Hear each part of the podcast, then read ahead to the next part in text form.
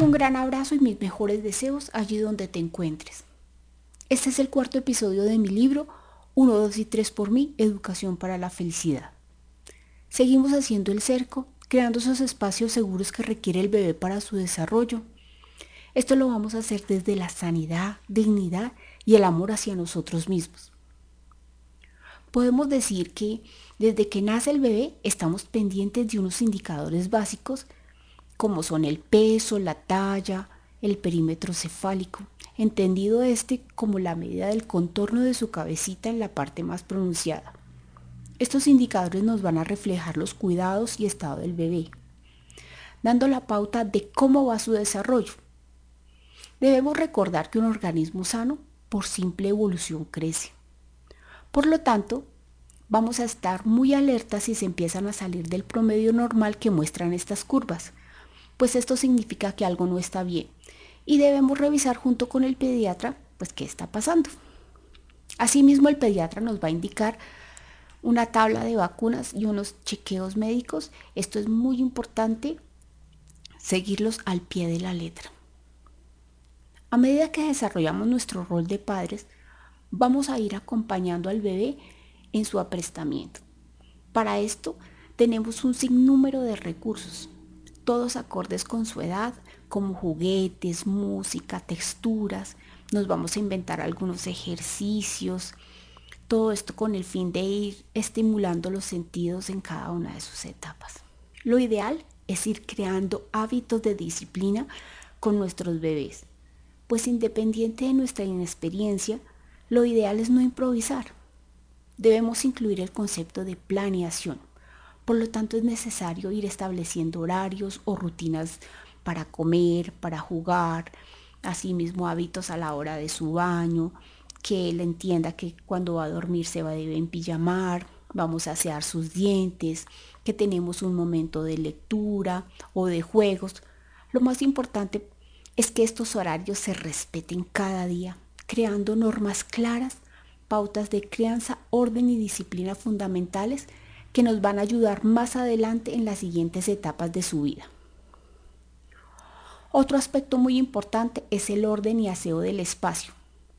Por sencilla y humilde que sea nuestra casa, debe estar limpia y ordenada.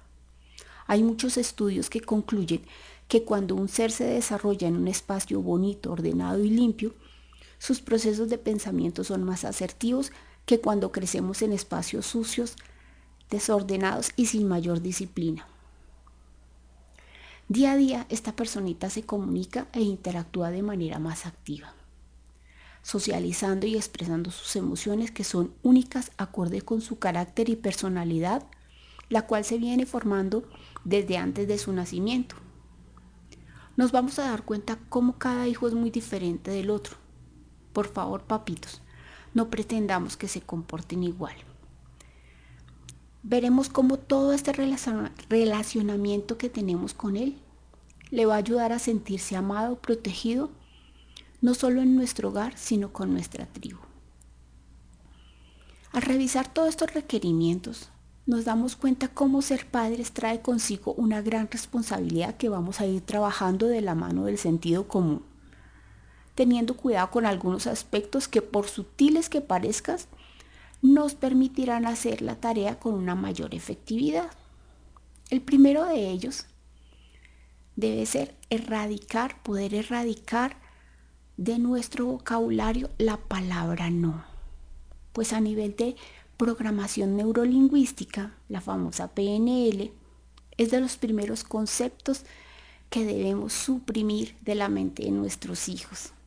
Si todo el tiempo le estamos repitiendo, no toque, no coja, no vaya, no haga, no, no, no, no, no, pronto estaremos ante una persona insegura que no sabe qué hacer y siempre va a estar pidiendo o buscando la aprobación de los demás para atreverse ante los retos de la, de la vida o que la vida le presente.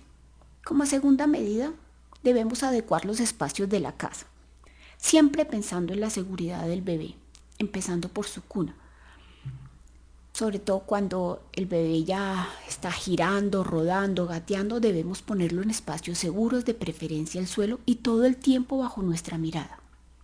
Cuando ya se pueda empezar a rodar por toda la casa, levantemos las porcelanas de, de la dinastía Ming, el jarrón de la abuela y demás cristalería fina que esté al alcance de estos hermosos niños. Evitemos zonas de peligro, podemos tapar las tomas eléctricas con unas tapitas, usar rejas para que el bebé no llegue a espacios de la cocina, evitar colocar recipientes calientes a la altura del niño. Por favor, ojalá que nunca llegue a la cocina y que tenga acceso al horno o a las llaves de la estufa. Pues todo esto es parte de ese sentido común. En tercera instancia, llénese de amorosa paciencia y respeto todo el tiempo por el buen desarrollo de sus hijos. Cubra los muebles con sábanas o edredones viejos. Empapele las paredes, de preferencia algunas en especial, donde le vamos a indicar a nuestros pequeños artistas dónde hacer sus obras de arte.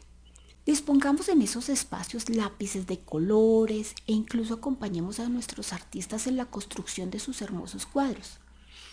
Pronto sabrá cuál es su espacio para dibujar.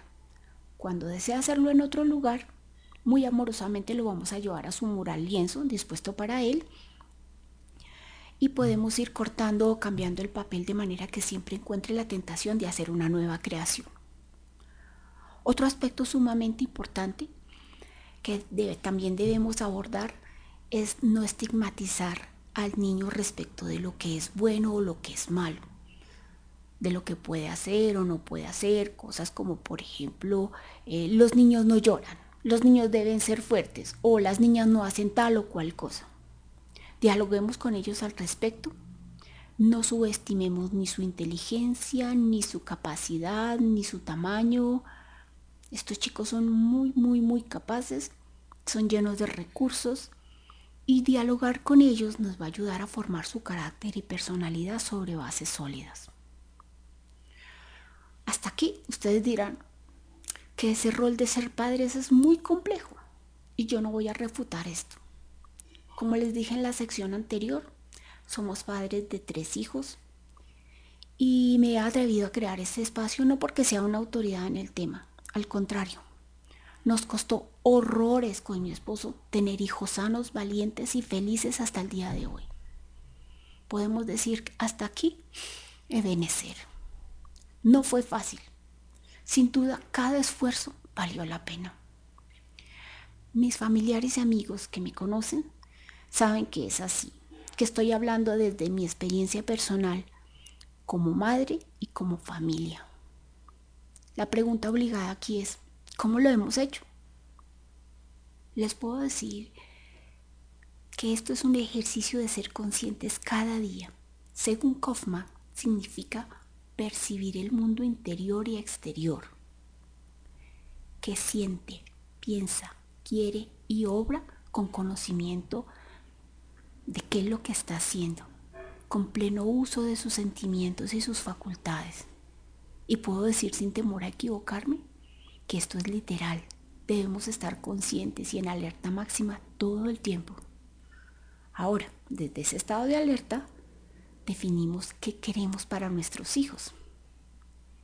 En el caso de nosotros, fuimos construyendo unos principios y valores que queríamos honrar en nuestra familia. Pienso que es un ejercicio que vale la pena hacer. Esto nos ayudará a movernos y a trabajar cada día para poder vivenciar esos principios y valores que queremos integrar en su ADN. De otra parte, este estado de conciencia también nos permitirá comenzar a despertar y reeditarnos como personas. Ustedes dirán, ¿cómo así? Te vas a dar cuenta cómo este rol de papás, a medida que pasan los días, nuestros hijos se nos vuelven espejos, dejándonos ver quiénes somos. Aquí vamos a integrar a este trabajo la ley del espejo. Según Noguchi 2010, esta nos dice que, abro comillas, los acontecimientos que ocurren en la realidad son el resultado, que cada resultado siempre tiene una causa. Y esta causa se halla en su interior. Es decir, debe saber que la realidad de su vida es el espejo que refleja su interior. Por ejemplo, cuando se mira en el espejo se da cuenta que, ah, me he despeinado. O de hoy tengo mal color. ¿Verdad que sin espejo uno no puede verse a sí mismo? Considere que la vida es como un espejo. Gracias al espejo es que podemos darnos cuenta de la propia persona y tenemos la oportunidad de cambiar. La vida está hecha para permitir desarrollarnos hasta donde sea. Cierro comillas. Reflexionemos un momento. Tenemos a nuestros bebés en total dependencia de nosotros. Y lo ideal es no estar en piloto automático para hacer este trabajo. Ellos están buscando amor, cariño, protección y seguridad y debemos brindárselo. Según Covey 1999, las personas debemos pasar de la dependencia a la independencia para llegar a la interdependencia. Aquí es válido mencionar que algunas personas nunca salen de la dependencia, víctimas de unos padres que hicieron su mejor esfuerzo con la información que tenían. ¿Y por qué sucede esto? Sucede porque estamos repitiendo modelos. Si en nuestro rol de padres estamos conscientes, vamos a ir identificando modelos o patrones de comportamiento y nos preguntamos, ¿por qué me pasa tal o cual situación? Siempre. Algunos dirán, soy muy de buenas para eso. Déjame decirte que esto no tiene nada que ver con la suerte. El universo siempre estará mostrándonos una y otra vez el reflejo de aquello que llevamos dentro. De ahí la importancia de tener conciencia y poder entablar un diálogo interno que me lleve a sanar todas esas carencias emocionales y hacer las paces con mis seres queridos, llámese padres, esposo, hermanos, amigos. Esto nos posibilita para amar y es necesario para tener la capacidad de amarte y desde esa intención, desde esa esencia, amar a nuestros hijos. Cuando no hacemos este ejercicio, es fácil caer en excesos, querer darle al hijo todo aquello que nosotros no tuvimos. Y otra vez esta situación nos muestra nuestro lado oscuro. Sencillamente está reflejando esa carencia que queremos suplir, desbordando a nuestro hijo con cosas que no necesita o creando unos protocolos de premios y castigos que lo único que logramos es que nuestro hijo pierda su verdadera esencia por querer agradarnos, llevándolo a buscar la aprobación para sentirse visible y querido. Pero es que a, a través de esta práctica lo único que aprende es a no amarse. En conclusión, este ser empezará a tener unos imaginarios que su felicidad dependen de cosas o personas fuera de él. Nada más triste le puede pasar a nuestros hijos. ¿Cómo evitamos que esto suceda? Pues la tarea comienza con nosotros mismos. Debemos ser capaces de relacionarnos con nosotros mismos, cultivando buenas relaciones con ese niño o niña que fuimos, sanar nuestras heridas mediante la aceptación y el perdón. Aquí descubrimos nuestra dimensión espiritual. Poder venir a nuestra fuente y llenarnos de compasión, silenciar nuestros juicios, pero sobre todo poder cubrir con amor todas las faltas, las mías y las de todos aquellos nuestros maestros que nos han acompañado a lo largo del camino. Solo así podemos mostrarnos sanos y a partir de esta nueva esencia relacionarnos con los demás. Te darás cuenta cómo tus relaciones muestran el amor y sentido de dignidad que te das a ti mismo. Y eso será lo que verán reflejado, lo que veremos reflejado más adelante nuestros hijos en cada una de las etapas de su vida.